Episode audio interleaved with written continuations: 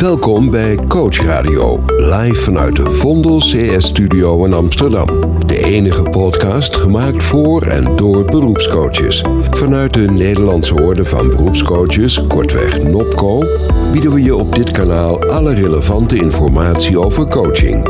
Stuur jouw tips en vragen in via podcast.nopco.nl. En voor nu, welkom bij Coach Radio.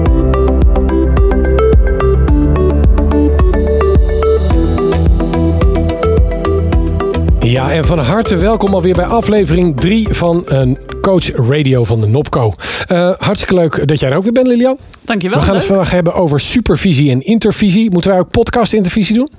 Uh, dat is een goede vraag. Laten we daar maar een keertje over hebben. Gaan we het nog over hebben. Hey, jij hebt wat research bekeken over dit uh, ja. onderwerp. Jij, hebt, jij bent het boek ingedoken. Nou, uh, ik heb eens hier en daar gevraagd. En via de Europese koepel waar Nopco bij aangesloten is, de IMCC, verkreeg ik via José, mijn medebestuurslid, heel veel dank José daarvoor, enkele artikelen over intervisie, supervisie aangereikt. En het is leuk om daar een tweetal opvallendheden uit te noemen. Um, uit onderzoek van Louise Shepard, gedaan in 2017, blijkt dat de meerderheid van beroepsorganisaties voor coaches, en in elk geval is dat in de UK zo, wel eist dat coaches doen aan supervisie, maar dat duidelijke richtlijnen over hoe coaches dan supervisie efficiënt kunnen inzetten, dat die dan ontbreken. Nou, hoe doen we dat dan nu bij NOPCO? Uh, bij NOPCO worden intervisie en supervisie duidelijk van elkaar gescheiden. En ook onderscheiden uh, met aparte bijeenkomsten die volledig gaan over het inrichten van of het doen aan intervisie. En het gemeenschappelijke gedeelte van intervisie. En dan gaat het over uh, supervisie en gaat over het reflecteren. En de reflectie, die wordt dan onderzocht in aparte workshops. Bijvoorbeeld uh, tijdens de introductiedag voor nieuwe NOPCO-coaches. Of bijvoorbeeld tijdens de maand van reflectie. Dus dat is dan de eerste opvallendheid. Dat ja. er dus wel hè, geëist wordt van, nou, je moet eraan doen. Maar vervolgens hoe je, hoe je dan doet of hoe je het Zoek kunt het uit, inrichten, ja. dat is maar, nou. En de tweede uh, wat dan opviel was, dat, en dat onderzoek is gedaan door Alison Hodge. En dat is afgerond in 2016.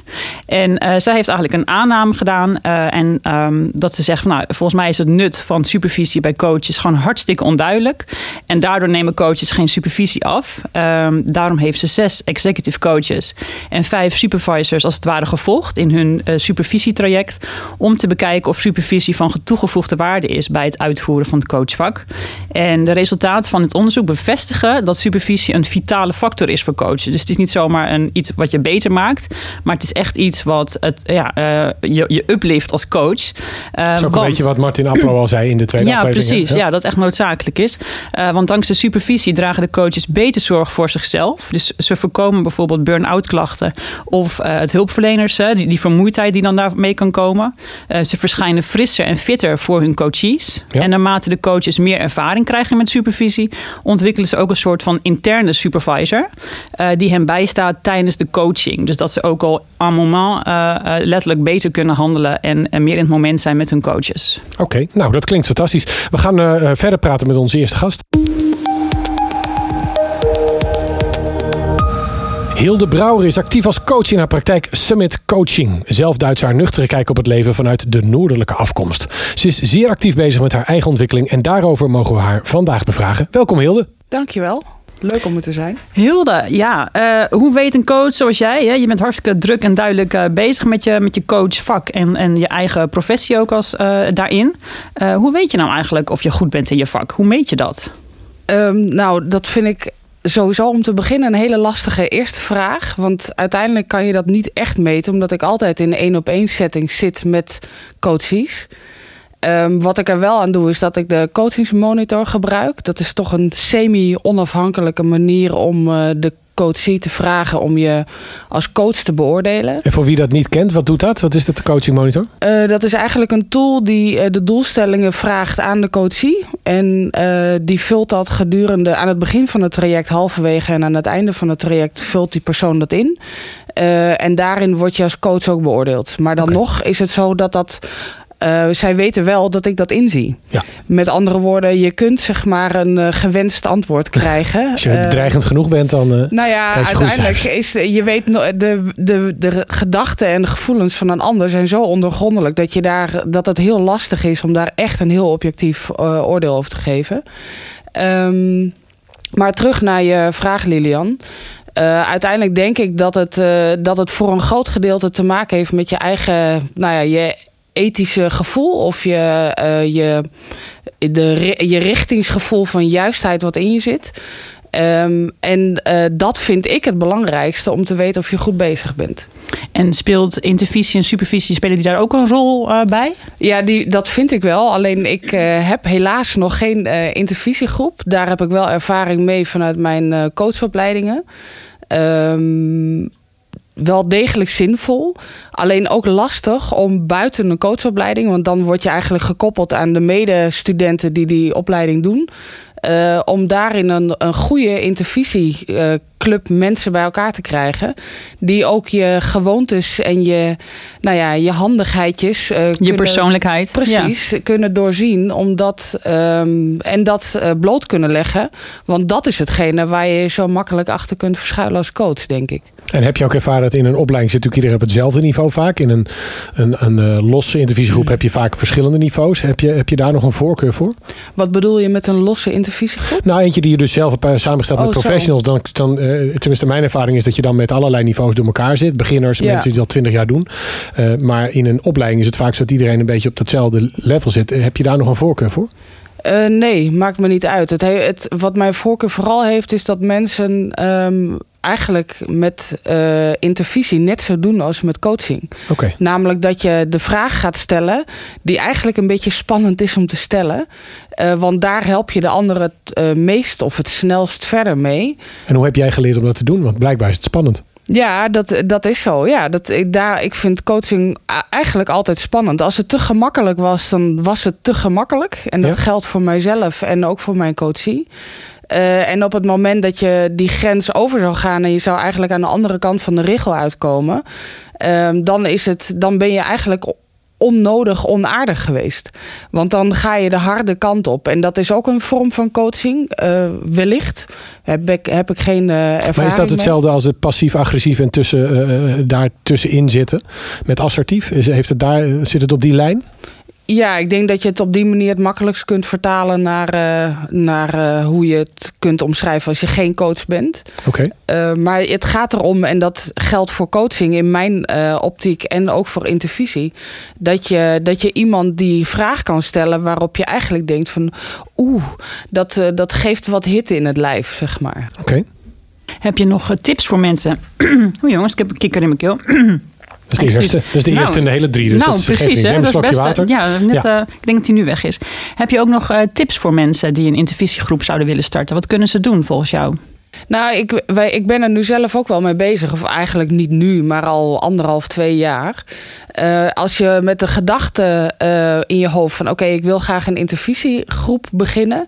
Als je op die manier gaat kijken... dan zie je ineens andere dingen bovenploppen. En dat je denkt, hé, hey, dan ga je gewoon de mogelijkheden veel meer zien... Uh, dan dat je denkt van oké, okay, ik wil binnen nu in een week een intervisiegroep opstarten. Um, en in en welke dan... omgeving ben je woonachtig, Gilde? Want dan gaan we het even heel veel makkelijker maken. Hier gaan alle, alle coaches gaan hier naar luisteren. Welke omgeving zoeken ik, we mensen? Weet je, deze voelde ik al aankomen ja. voordat ik thuis weg ja, Ik heb het ja, niet zo bedacht. Nee. nou ja, uh, uh, Barneveld. Regio Barneveld. Ja. En de mensen die interesse hebben, want, want uh, volgens mij werkt het bij Nopco zo dat je in de nieuwsflits kun je een Klopt. berichtje plaatsen. Ja. En de mensen die de, te luisteren om dat te lezen worden bij deze getriggerd door deze podcast. Ja. En dan kunnen ze zich bij jou melden. Ja, dat is helemaal goed. En, en wat zijn de, zeg maar, heb je een beeld voor je hoe je het zou willen doen? Heb je al da daar al een idee bij? Uh, niet heel concreet, omdat ik denk dat dat in overleg mag gaan. Nou, hoe vaak ga je elkaar zien? Eén keer per jaar, één keer per week? Nou, ik, ik, maar ik heb er dus eigenlijk geen ervaring mee. Ik denk dat je één keer in de twee maanden... dat dat wel het streven zou mogen zijn om dat te blijven doen. Omdat je, tenzij je één keer in de twee maanden maar een coachafspraak hebt... Ja. is wel een beetje inherent Dan is het een beetje de, veel intervisie. Ja. De productiviteit van uh, hoeveel je werkt. Ja, maar als je fulltime um, werkt, wat, wat is dan relevant? Nou, ik vind één keer in de twee maanden een prima frequentie. Okay. Dus de mensen die één keer in de twee maanden... in de locatie uh, regio Barneveld met Hilde uh, willen inter, intervisien... Ja, dat is niet echt een lekker werkwoord, hè? Geef niet hoor. Die kunnen zich melden. Ze begrijpen het wel, denk Ze, ik. Jij, jij ja. bent te vinden via de... Um, nou, dan hebben we jou uh, fantastisch mogen vragen. Dankjewel voor je komst naar de studio. Graag gedaan. En uh, ja, heel veel succes met Intervisie. Dankjewel.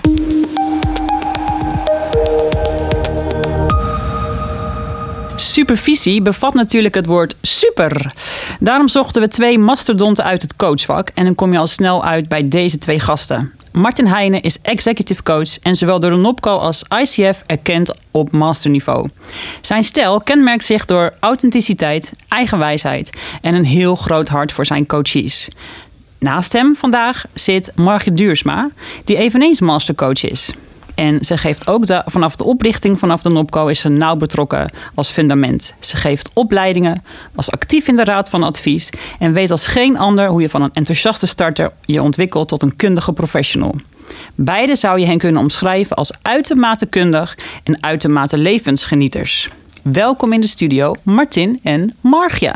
Dankjewel. Dankjewel. Daar zijn ze. Goedemiddag, fijn dat jullie zijn. Margje, om met jou maar te beginnen. Hoe goed moet je eigenlijk zijn als supervisor om te kunnen zeggen: Ik ben supervisor? Ja, Moet je dan an- supergoed zijn? dat antwoord kun je verwachten van mij, Arvid. Dan moet je heel goed zijn. Hoe goed? Hoe goed? Ja, dat is zo'n subjectief begrip. Ik vind wel dat je een rijke, ruime ervaring moet hebben als coach. Als je tenminste supervisor bent van een coach. Eh, sowieso vind ik dat je vrij veel kennis en wijsheid eh, moet bezitten. Dus je moet ook wat draken verslagen hebben in je leven, om het maar zo te zeggen.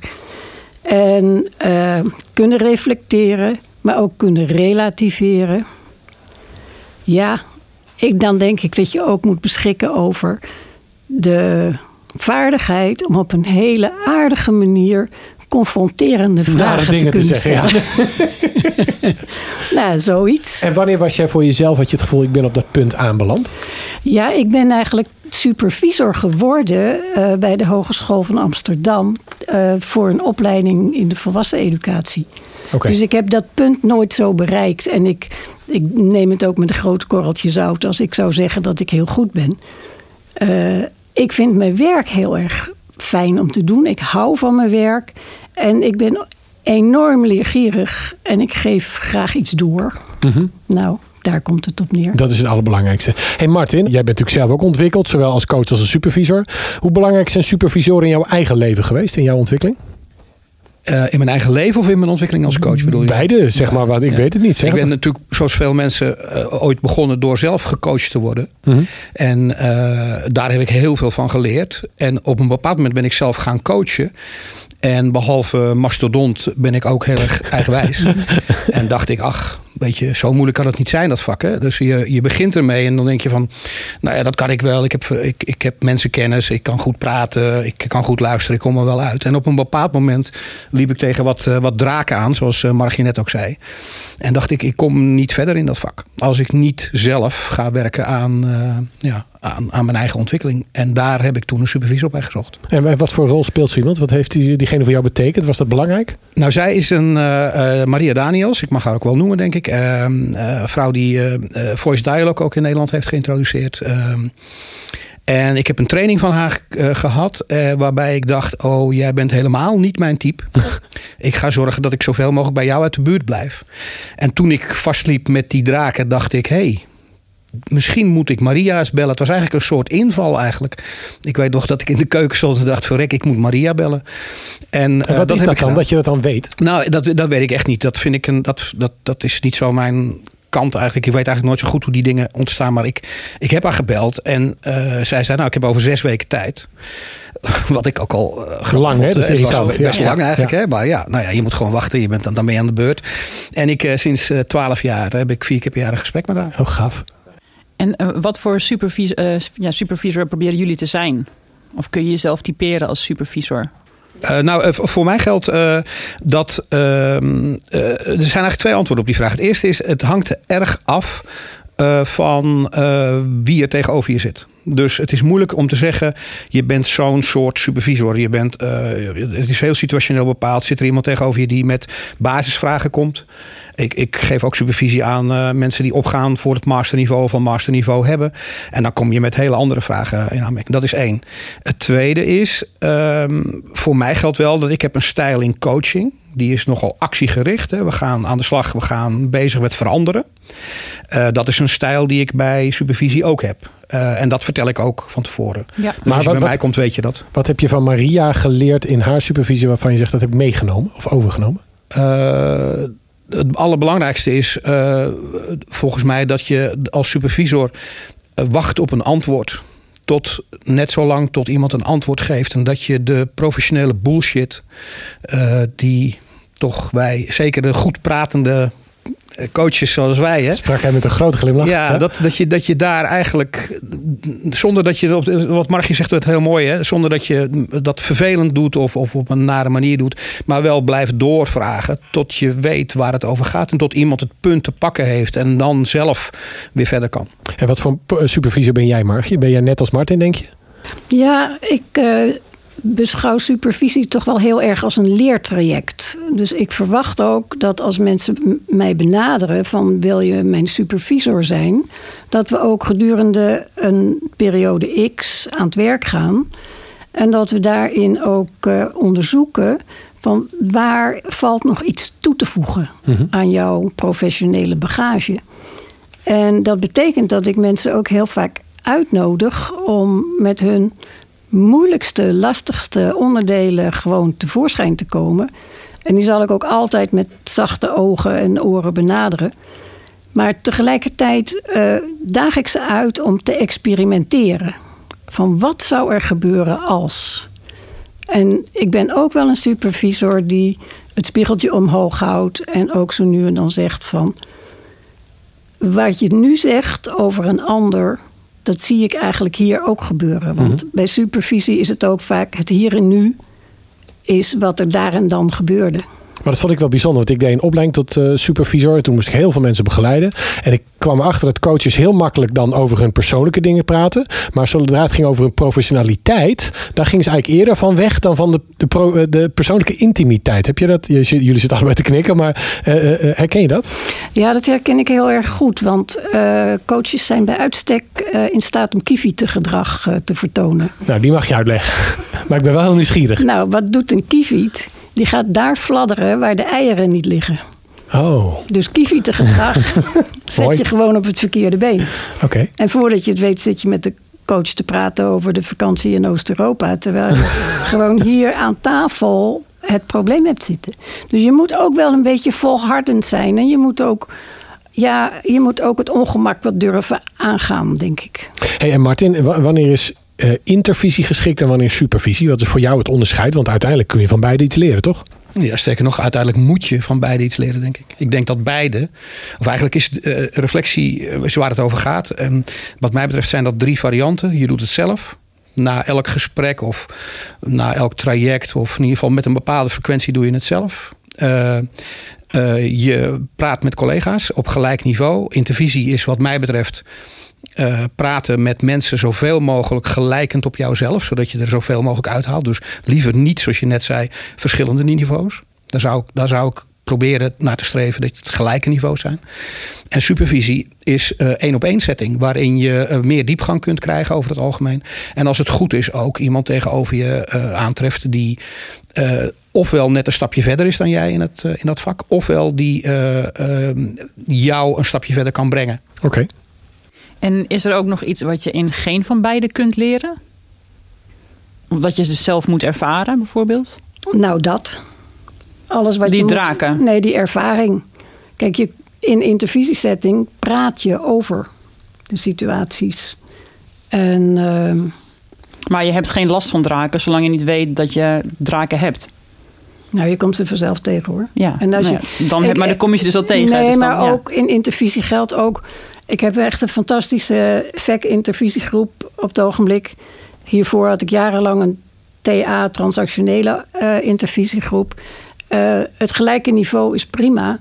Maar we hebben allemaal twee oren aan ons hoofd. En we hebben één oor om te horen wat iemand zegt. En één oor om te horen wat iemand niet zegt. En dat geldt ook voor je ogen. En juist met datgene moet je aan het werk durven gaan met elkaar in de intervisie. Dus waar, wat Hilde dus, ook net zei, hè? Een beetje dat, dat, toch een beetje dat schuur, dat moeilijke opzoeken. Ja, en dat vereist natuurlijk wel dat je in een hele veilige setting met elkaar kan werken. En vertrouwen is voor mij ook echt de basis van waaruit je intervisie kunt doen met elkaar. En ik ben heel erg blij met, ik noem het maar even mijn NOPCO intervisiegroep. En wij weten elkaar tussendoor ook te, te vinden, en te bereiken. Ja. Hey, en wanneer ben je nou uitgeleerd? Want je zou kunnen zeggen, dat op een gegeven moment heb je We hadden Martin Appelo, in het, die hebben we in de tweede aflevering gehad. En die, die zei op een gegeven moment, ja, ik heb wel 30 jaar nodig gehad om tot dit punt te komen. Uh, wanneer ben je, uit, ben je ooit uitgeleerd? Waar, waar houdt dit op? Ja, het makkelijke antwoord. Oh, sorry. Ja, nee, doe maar samen, is leuk. Misschien wel in stereo. Ja, het makkelijke antwoord is natuurlijk nooit. Hè. Uh, maar is dat echt zo? Ja, dat vind ik wel. Ja, ik denk dat je dat, dat, dat. Maar goed, het is een beetje een cliché. Hè? Je, je bent uitgeleerd als het, als het licht uitgaat. Uh, en, en voor die tijd uh, is er natuurlijk altijd wat, uh, wat te doen. Maar ik, ik, ik denk ook. ehm, een van de, van de dingen die ik heb geleerd in Voice Dialogue is. Um, keep on doing your personal work. Mm -hmm. Dat betekent, het is nooit af. En jouw primaire kanten komen altijd weer naar voren. Uh, soms verscholen, soms uh, op een subtiele manier. Maar het, is, het, het, het blijft voor mij moeilijk om uh, niet te gaan overnemen van een coachie bijvoorbeeld. Dat -hmm. blijft een punt van aandacht waar ik elke keer weer over moet praten, over moet nadenken, over moet reflecteren. Dus in die zin stopt het niet. Je, je, je, je primaire kanten blijven zich aandienen. En dan blijkt uit het onderzoek hè, dat al die uh, grote coachclubs dus aanraden om dit allemaal te doen. En dat hele supervisieverhaal, dat staat niet echt lekker op de kaart in Nederland. Daar zijn ze heel hard mee bezig. Kunnen jullie daar nog iets over delen? Ik zou het wel uh, prettig vinden als supervisie een uh, belangrijke plaats gaat krijgen. En tot mijn verbazing of vreugde uh, komen er ook steeds vaker NOPCO-coaches die om een supervisietraject vragen.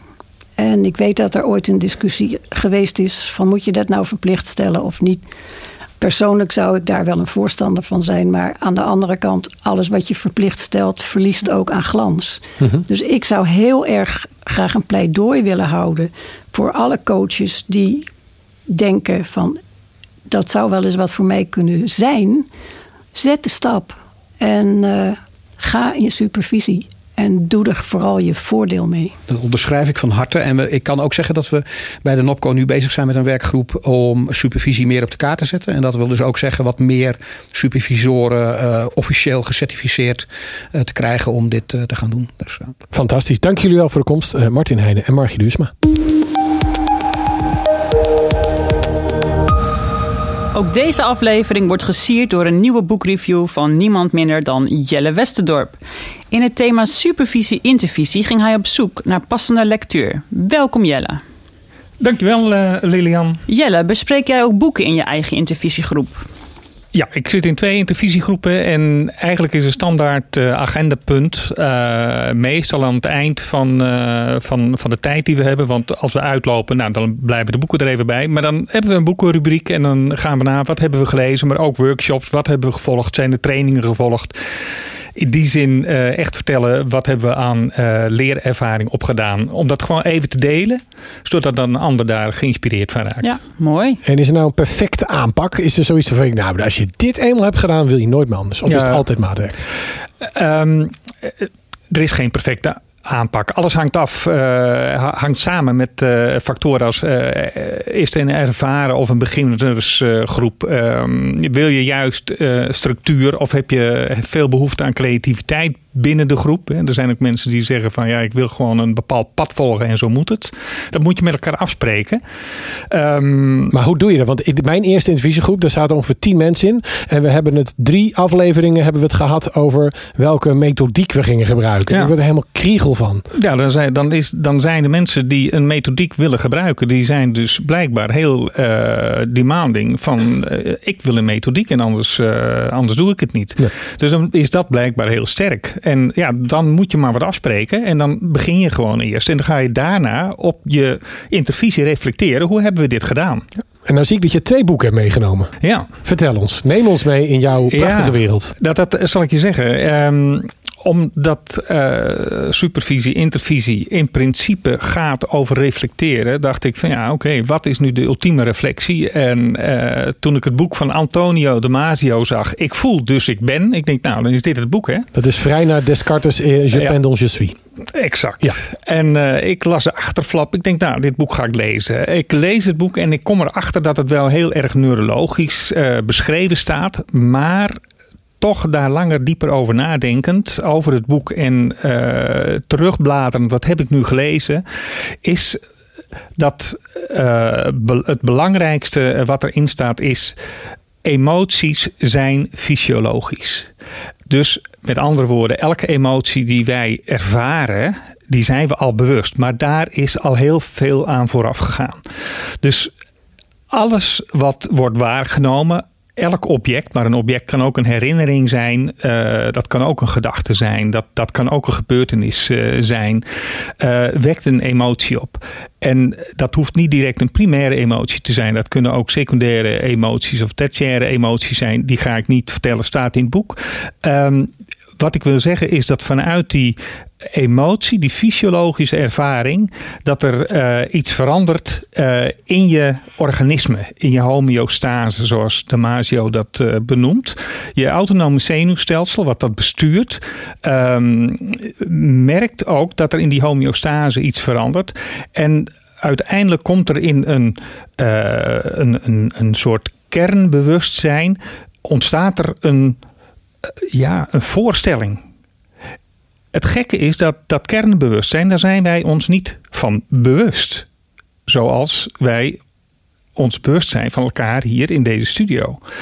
Er is nog een derde stap nodig. Dan pas ontstaat er het bewust worden van een gevoel. Want in dat kernbewustzijn ontstaat al een gevoel van een emotie. Maar de derde stap is pas werkelijk het bewust worden van het gevoel. En als je je realiseert dat die stappen doorlopen moeten worden, dan mag je ook bij jezelf wel nagaan van hé, hey, het is helemaal niet zo simpel om te reflecteren. Want je zult eigenlijk heel diep naar binnen moeten om echt te durven ervaren en dan te voelen en dan bewust te voelen wat is er nu net gebeurd. Maar dit klinkt allemaal heel zwaar. Want je hebt ook een heel kleurig boek bij. Dat klinkt meer als stijl. Het is wat dunner. Exact. is wat hipper. Dus dat is het ook makkelijker. Dat is ook makkelijker. Dat boek van Antonio de Masio, dat is vrij academisch. Dat zie je ja, goed. dat zie ik al goed. Ik hou er wel van. uh, maar het is zo op de radio al moeilijk uit te leggen. Dat horen jullie nu wel. Maar dat andere boek wat ik heb, dat is van Peter Twijnstra. En dat gaat over Morgen doe ik het beter. En dat is een boek, uh, een soort van handleiding. Uh, wat is intervisie?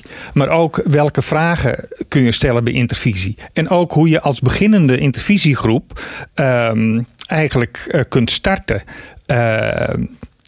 Er zijn allemaal modellen die worden beschreven. Uh, allerlei werkvormen die zelfs in groepstrainingen gebruikt kunnen worden. Okay. Uh, uh, Peter Twijns is ook bekend van de vertrouwenspersoon ook. Ja, dus die, ja, precies. Dus die, die heb ik wel eens ja. horen spreken. Die is zeer ervaren. Ja. Dat klopt, dat klopt. En het boek is prachtig vormgegeven met op elke nieuwe pagina een, oh, zelfs een nieuw plaatjes model. en kleurtjes. Ja, kijk, dat is ja, mijn maar op, ding. een hele, op een hele eenvoudige, maar prachtige manier dus heel inzichtelijk snel dingen op te zoeken. Dus maar dit is dat... echt geschikt voor mensen die beginnen met zoals als, als uh, onze eerste gast Hilde zeg maar morgen begint. Ja. Dan zou dit een goed boek zijn. Dan zou dat voor haar een prima boek zijn om uh, te kijken van hé, hey, als ik hier eens doorheen blader, wat inspireert mij en wat helpt mij nu om de vraag die ik heb over hoe start ik die, die groep en op welke manier. Nou, dat, dat, dat, kan maar zo zijn dat er inspiratie uitkomt waardoor de antwoorden verschijnen. En voor de mensen als Margie en Martin die echt al 800 jaar in hun uh, eigen reflectiewerk is die Dimasio misschien nog een verdiepingsslag. dat zou voor hen een, heel, een hele goede verdiepingsslag zijn. Hartstikke goed. Ik... Hey, uh, dankjewel weer voor deze prachtige recensie.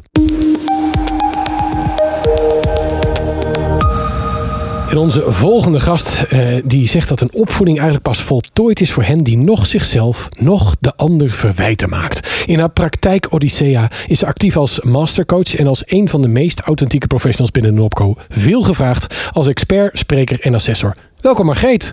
Dankjewel Arvid. Fijn dat je er bent. Hey, vertel eens, volgens jou, is er zoiets als de beste aanpak? Nee, dat uh, zei Jelle net ook al. Zoiets, de beste aanpak, die bestaat natuurlijk niet. Toen ik begon met de intervisie was ik nog aangesloten bij de Orde van Organisatieadviseurs. En ik hoorde dat daar een uh, intervisiegroep was die al jaren heel succesvol werkte met elkaar met één methode, de tien stappen methode. En wat ik daar toen van leerde was dat eigenlijk de methode er niet toe doet, maar de mate van verbinding die je binnen de groep hebt en ook de leerbereidheid die je hebt als individu in die groep. Dus dat zijn eigenlijk, vind ik, de belangrijkste factoren die maken of een aanpak kan werken of niet kan werken. En hoe, hoe kom je erachter of dat werkt? Want dat zijn nogal moeilijke dingen. Want hoe weet je van in je groep hoe de leerbereidheid is? Ik vond het de eerste keer denk ik ook wel moeilijk. De eerste vijf keer denk ik wel. Van ja, hoe, hoe kwetsbaar stel je op? Uh, kan ik ook het oordeel? Kan ik wel van jou leren als je in zo'n groep zit? Hoe, hoe, hoe- Ja, dat herken ik. Ook eh, mijn beginjaren bij de NOPCO en mijn beginnende intervisiegroepen. Hoop gedoe af en toe. Ja. Eh, heb ik ontzettend veel van geleerd, kan ik zeggen. Inmiddels zit ik in een hele fijne intervisiegroep. Waar het eh, eh, min of meer vanzelf gaat. En waarin mijn intervisiegenoten mij ook attackeren op mijn, eh, wat was het, kiefietsgedrag. Ja, kiefietgedrag. Ja, fladderen. Ik ga hem nooit meer vergeten. We hebben wel een Precies. kikker gehad in de uitzending en een kiefiet. Nou, precies. En ik heb geleerd van, ja, kennelijk waren die jaren van geworstel in sommige intervisiegroepen kennelijk nodig om te komen waar ik nu ben. Ja. En wat ik wel geleerd heb in die jaren is van, het is handig om gewoon met een paar heldere uitgangspunten in intervisie te gaan zitten. Bijvoorbeeld van, eh, nou, wat is nu, hè, we zijn aan het begin van eh, 2020, op het moment dat we dit opnemen. Wat is nou voor dit jaar mijn ontwikkelvraag? En om dat ook te delen met je collega's in de intervisiegroep. Dat is één. En de tweede die ik belangrijk vind is als ik iets inbreng in mijn intervisiegroep, dat ik mijn inbreng, ik ben goed in verhalen. Ik heb van Margje begrepen dat alle coaches goed in verhalen zijn. Maar dat ik mijn inbreng ook afsluit. Mijn vraag aan jullie is puntje, puntje. En dat je ook tijdens de intervisie bij die vraag blijft. Ik heb heel vaak meegemaakt in al die jaren binnen NOPCO dat coaches met de beste intenties en heel veel enthousiasme met z'n allen duiken op die niet aanwezige coachie, waar van alles van gezegd en gedaan wordt. Of dat we met z'n allen duiken op die ene coach die de moed dan had om iets in te brengen. Nou, dat zijn dingen waarvan ik denk door een vraag te formuleren en te blijven in dat proces. Wat, wat is nou mijn vraag? Kom ik hier verder mee? En wat leren we hier allemaal van, van die vraag? Dat je al een soort ordentelijk proces kan organiseren met elkaar. Dat vind ik belangrijk. En of het dan methodisch is, vind ik minder belangrijk. Maar met startende groepen en ook startende coaches en die verschillende niveaus. Ik hoorde net van jou, Arvid, dat jij bijeenkomsten hebt gehad met eindeloze discussies Ja. over welke methode. Ja, ik heb er nog migraine van. Ja. Ehm, maar ik denk dat het handig is bij startende groepen, startende coaches, om in het begin gewoon een hele simpele methode even te gebruiken. Om aan elkaar te wennen, te kijken van, van hoe stellen we vragen aan elkaar, hoe werkt het, wat kan beter, hoe kunnen we het volgende keer beter doen, wat Jelle net zei. Hey, en hoe houd je dan het resultaat van die intervisie en de supervisie bij, volgens jou? Of, of Ja, dat is een hele goede vraag. Eh, ik, heb, ehm, ik heb het niet precies geteld, maar ik denk dat ik een jaar of zeven, acht heel intensief al mijn reflecties heb opgeschreven. Van iedere coachsessie, van ieder traject. Ik heb me werkelijk bont en blauw geschreven. Ik vond dat een enorme klus, Ja. waar ik ook af en toe ontzettend de pest aan had. Dat doe ik. Dat was ook gekoppeld aan opleidingen, Ja. aan diverse opleidingen. Dat doe ik in die extreme vorm niet meer. En tegelijkertijd zeg ik, het heeft me al die jaren wel gigantisch veel gebracht. En niet alleen op het niveau van hoe kan ik het morgen beter doen, dus het doenniveau, maar ook mijn eigen bewustzijnsontwikkeling. En ook het ontdekken van eh, wat Martin net zei. Van ja, je primaire kanten, die blijven gewoon altijd bij je. En op de gekste momenten in coaching, buiten coaching, in het gewone leven. Op die momenten ineens, hup, daar is weer zo'n primaire Ja, kant. Maar dat is dan voornamelijk voor jezelf, hè? de reflectie eigenlijk op de coaching die je dan doet. En de intervisie en de supervisie deel je met anderen. Intervisie met meerdere en dus, ja, de, de supervisie met één. Hoe hou je dat dan bij? Doe je dat ook schriftelijk? Of zeg je nou, eh, Ik doe dat soms schriftelijk. En ik moet zeggen, ehm, van de supervisie doe ik zeker schriftelijk. Maar ik moet zeggen, mijn echte leerervaringen, daar kun je me midden in de nacht voor wakker maken. En ik kan ze je zo vertellen. En Dan op gaan we het- dat nog even doen. ja, we bellen je. maar op het moment dat ik in een boekje moet gaan bladeren en denken van, oh ja, wat heb ik toen ook alweer geleerd? Dan vraag ik me af of ik dat wel echt geleerd heb. Dan komt het ergens uit die Bedacht, bovenkamer ja. vandaan. En even heel concreet, want we hebben natuurlijk met allemaal gasten hier nu over gesproken. En het wordt snel filosofisch. Stel nou, ik begin zo'n klein groepje met starters. Maar heb jij nou een simpele aanpak waarvan je zegt: jongens, volg dit nou eens even voor de luisteraars die hier net mee beginnen. Wat zou je ze dan aanraden? Wat is nou even een, een hapsnap, een pakkende methode van je zegt: kun je eigenlijk niet meer misgaan? Nou, methode, dan zou ik toch zeggen, ja, die tien stappen intervisiemethode eh kun je zo op internet vinden. Hoe werkt die ongeveer? Zonder dat we dus nu zeggen het moet perfect zijn, want we gaan hem nog Nou, iemand brengt de situatie in, sluit af met dit is mijn vraag. Eh, de deelnemers die formuleren allemaal per persoon max drie vragen. De, de inbrenger die bepaalt van nou is die vraag voor mij warm, koud of neutraal. Die geeft een reactie op alle eh, gestelde vragen. Dat is ronde 1. Dat is vaak om de situatie en de hele context helder te krijgen. En dan ga je naar ronde 2. Dan ga je dieper van nou welke patronen zien we hier? Welke overtuigingen? Welke drijfveren spelen hier een rol? Dus dan ga je nog verdiepend vragen. En dan kun je afsluiten met een rondje roddelen bijvoorbeeld. En de inbrenger die heeft altijd het laatste woord. Die heeft het eerste en het laatste woord. Dus dat is even heel simpel. Zeg maar een paar stappen die je dan kunt doorlopen met elkaar. Nou, fantastisch. Daar kunnen we praktisch mee, eh, mee aan de slag. Dankjewel Margreet voor je komst. Graag gedaan. Ja Lilian, dan komen we bij jou met de nieuwtjes en zo. Wat is er allemaal gebeurd? Eh, nou, dankzij nu al trouwe luisteraars hebben we prachtige suggesties voor de volgende afleveringen verkregen. Wat gaan we Eh, doen? Want we gaan 4, 5 en 6 maken binnenkort. Yes. Nou, er werd bijvoorbeeld veel gevraagd naar een nieuwe voorzitter van NOPCO, Jelle, Marieke Jellema, die per 1 april zal aantreden. En eh, ja, natuurlijk maakt zij in een van de komende afleveringen. Ja, die gaan we even uitnodigen, toch? Of Dat course, ja, natuurlijk. Eh, eh, de nieuwe... Maar dan wordt niet het onderwerp wordt niet Marieke. Nee, Jellema, nee, toch? Marieke gaan we niet dan eh, als onderwerp torpederen. Nee, eh, het onderwerp van eh, een van de volgende afleveringen is in elk geval hoe meten we het effect van coaching. Ja, dus wat Eh, verandert er ja, als je Precies, wat verandert Ja. er? Ehm, wie weet komt daar ook de coachingsmonitor aan bod. En, eh, en ook een eh, nieuw onderwerp is het Competence Framework. En dat zijn Oh ja. eigenlijk alle competenties genummerd in een soort groeimodel. Zodat duidelijk wordt op welk niveau iemand eh coach Ja, want er zijn is. heel veel vragen over, want heel veel mensen zijn bezig met een EIA. Ja, met en dan moeten ze zich, dan denken ze, oh, maar het is allemaal zo verschrikkelijk veel werk. Nou, ik heb het twee keer gedaan en het valt heel erg mee. Maar dat competence framework, daar wordt wel een beetje tegen opgekeken soms, on- onterecht. Dus dat gaan we helemaal ontleden We en het- ontkleden. ja, precies. Ja. En eh, ik had net natuurlijk een paar onderzoeken eh, van een aantal dames eh, via de IMCC. En die artikelen die kun je vinden in de description van de aflevering op de website. Nou, dat is goed. Zijn er nog dingen die we gaan doen in de komende periode? Tot aan de zomer zo. Nou, er zijn workshops en regio-workshops zijn er over intervisie geweest. Ja, en nieuwe inspiratiebijeenkomst. En het grote NOPCO-experiment in juni. Wat, wat is dat? Ai, we zijn met de laatste hand eh, bezig, dus ik kan nog net niks vertellen. Ah, dat is Eh, jammer, ja, dat is echt Oh. jammer.